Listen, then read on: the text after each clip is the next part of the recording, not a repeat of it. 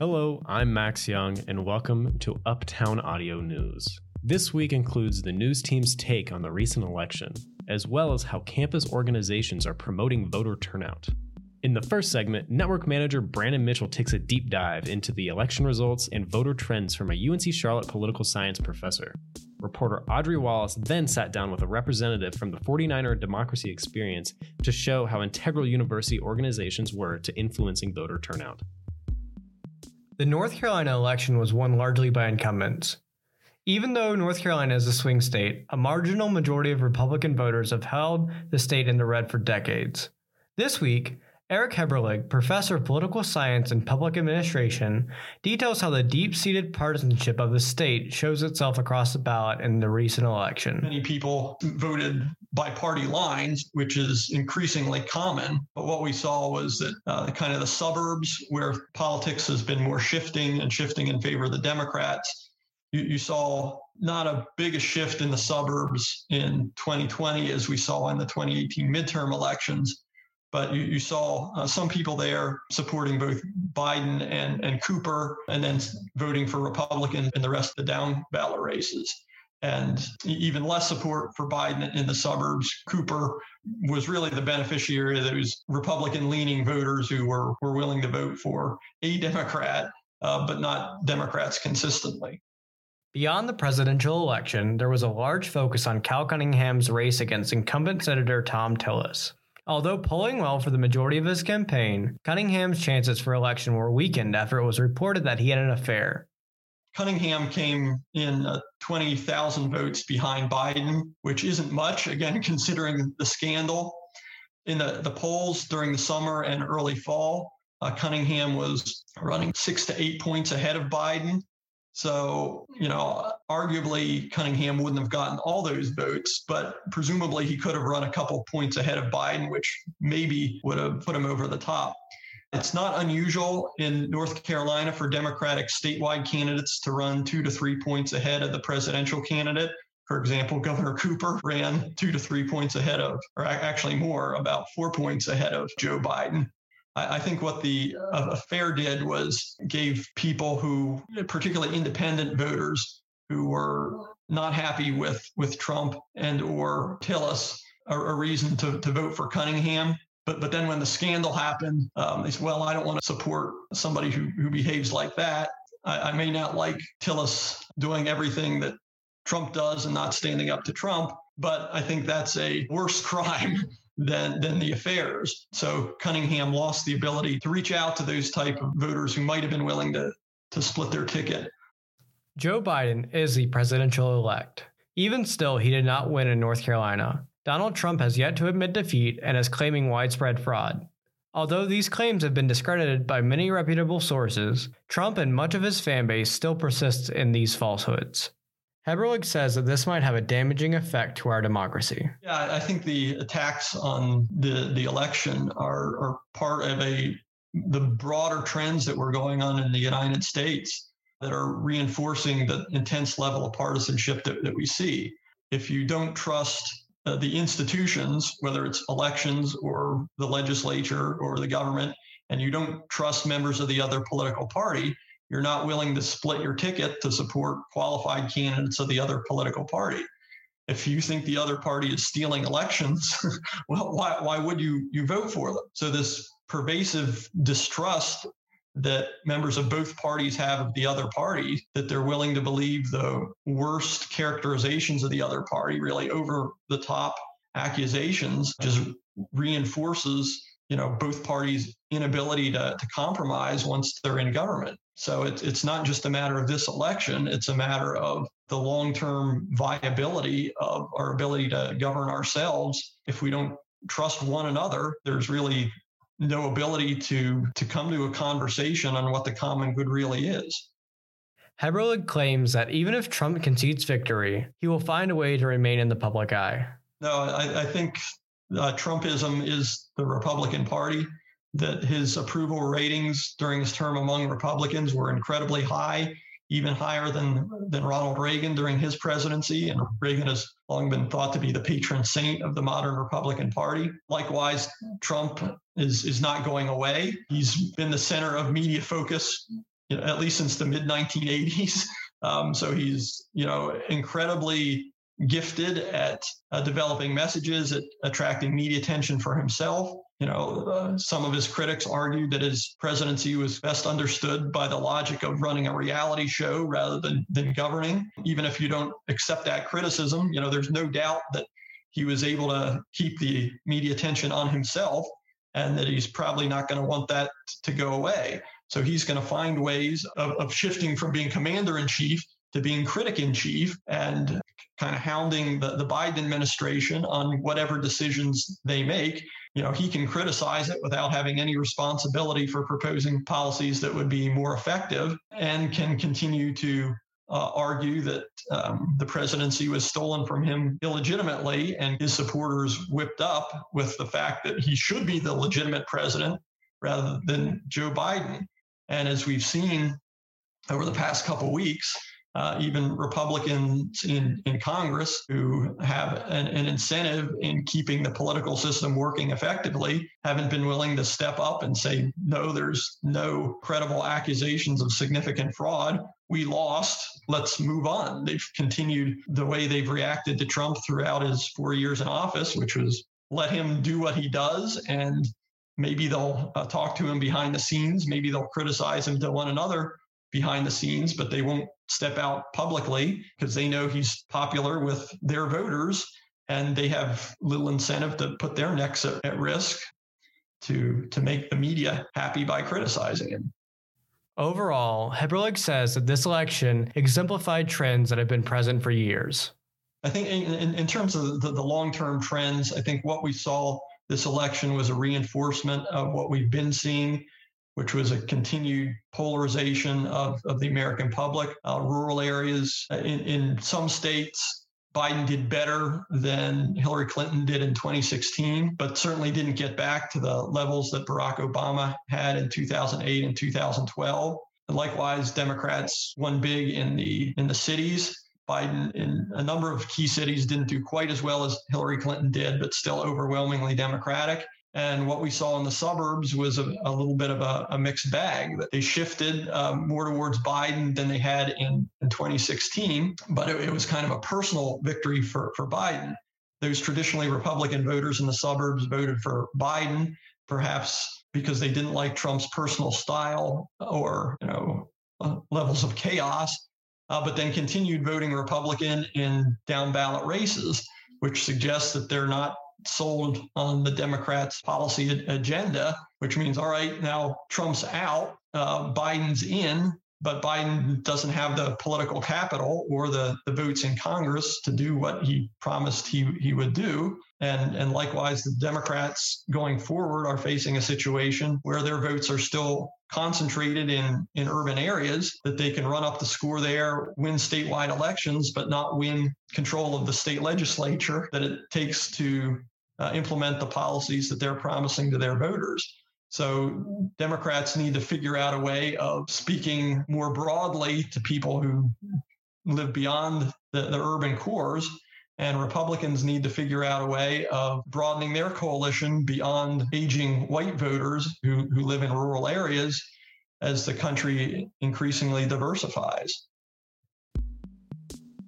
The 2020 election may be over, but the organizations on campus who have spent the last few months organizing and working towards this occasion are reflecting on the goals they accomplished and analyzing their approach for the future. So, my name is Tamara Johnson. I'm the Director of Engaged Scholarship in the Office of Urban Research and Community Engagement.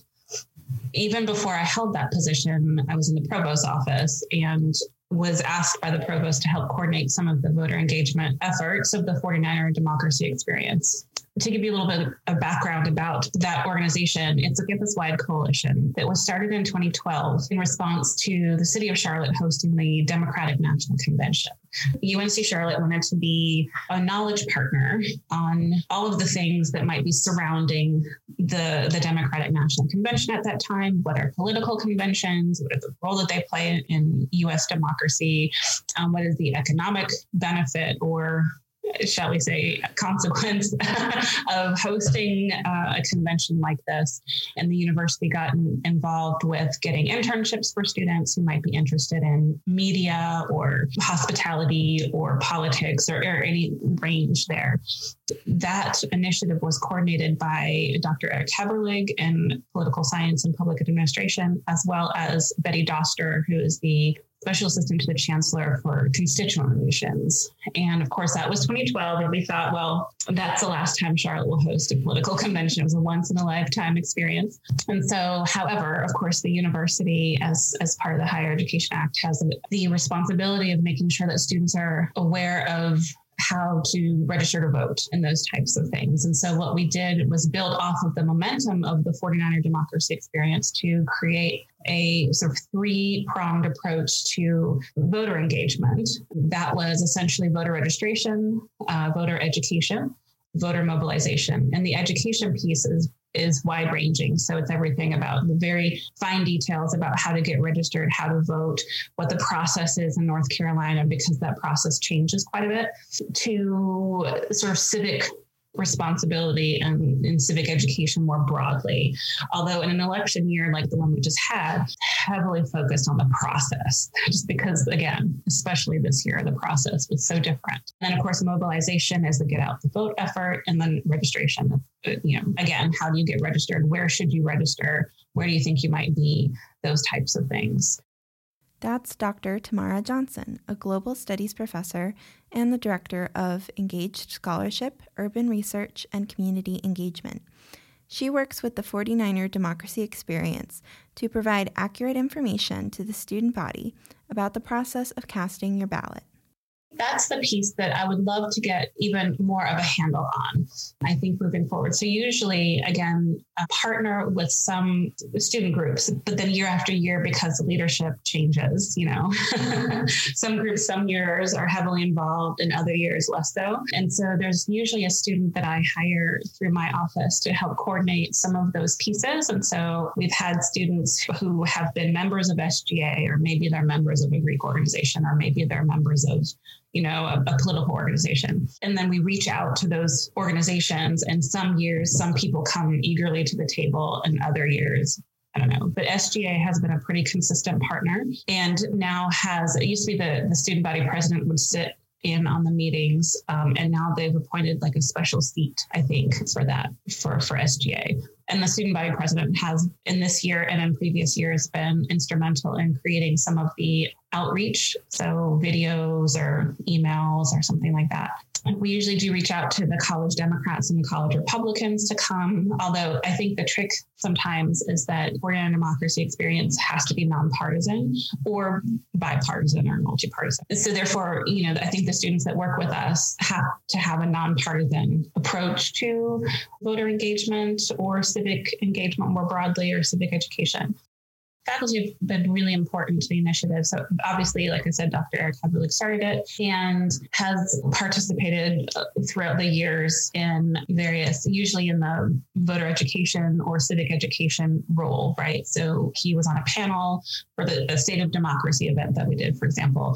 And then, of course, the city of Charlotte was also going to host the RNC in 2020. And then the, you know, the pandemic changed the way in which that happened. He before, you know, worked with Betty Doster's office to set up and a, different student leadership team connected to the 49er democracy experience to create events. You know, Mary Jo Shepard was involved with those events. Mark Sanders, so Dr. Shepard as well is in poli sci. Mark Sanders is in philosophy folks again nicole peterson dr peterson created a, uh, some documents for her students to use that she gave permission to be widely circulated so i think it ranges and then we have a faculty member in psychology who had her students working on some research and logic models that will inform the work of the 49 democracy experience. It, it, ranges and we're really interested in any feedback and, and advice moving forward because i think so yes to your point there's there's expertise right? And and it usually tends to be sort of political expertise like what is the role of a convention? What does this particular aspect of us democracy look like? How do you move forward from there?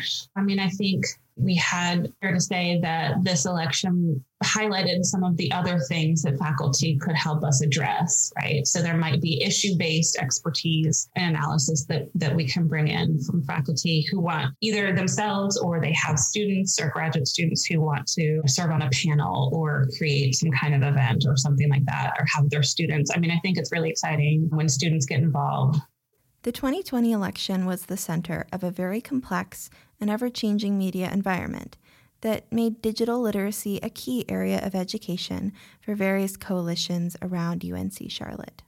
I think what's interesting and that what this this year in particular because of the pandemic and because of the nature of this election in particular and the division but then also the division in the ways in which people get information when I grew up to go there, right?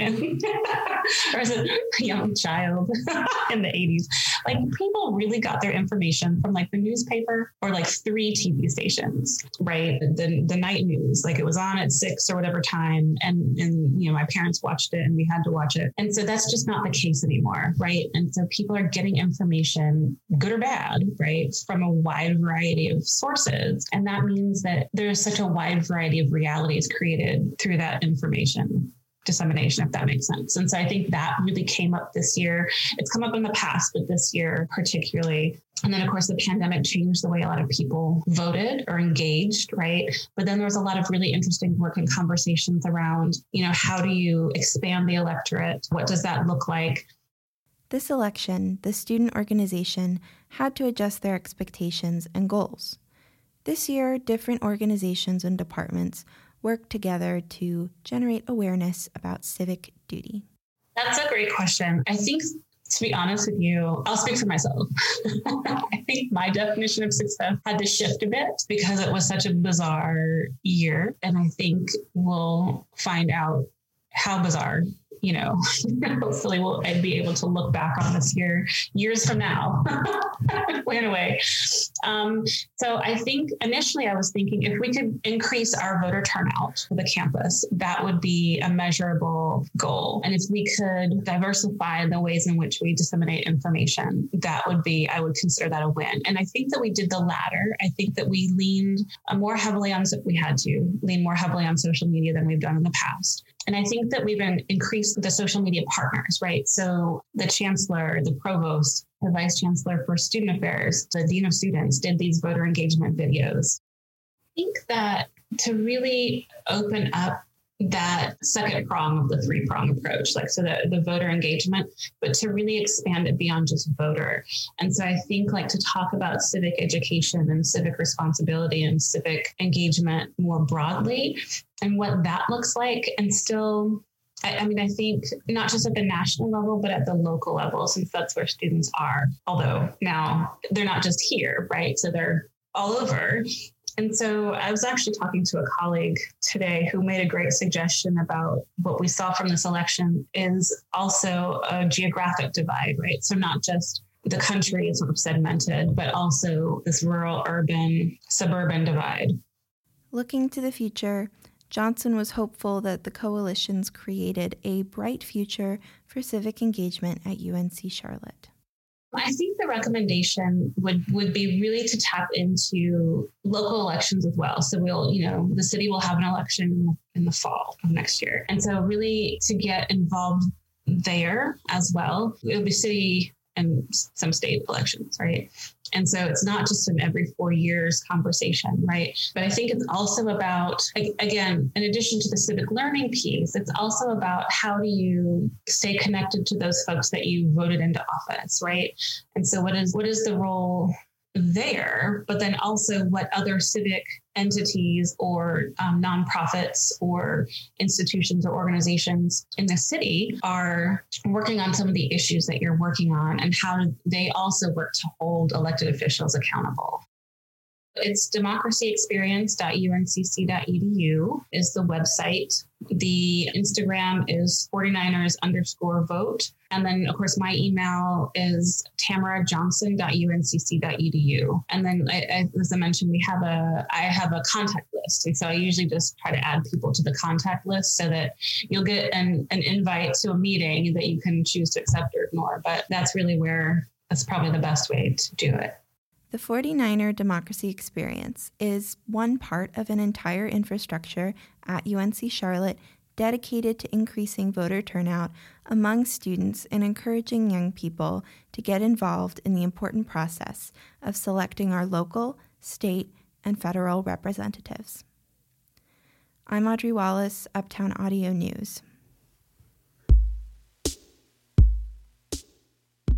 That's our show. Thanks so much for listening. Our network manager is Brandon Mitchell. Our assistant network manager is Christen Crumpler. Our show coordinator is Audrey Wallace. My name is Max Young. Take it easy.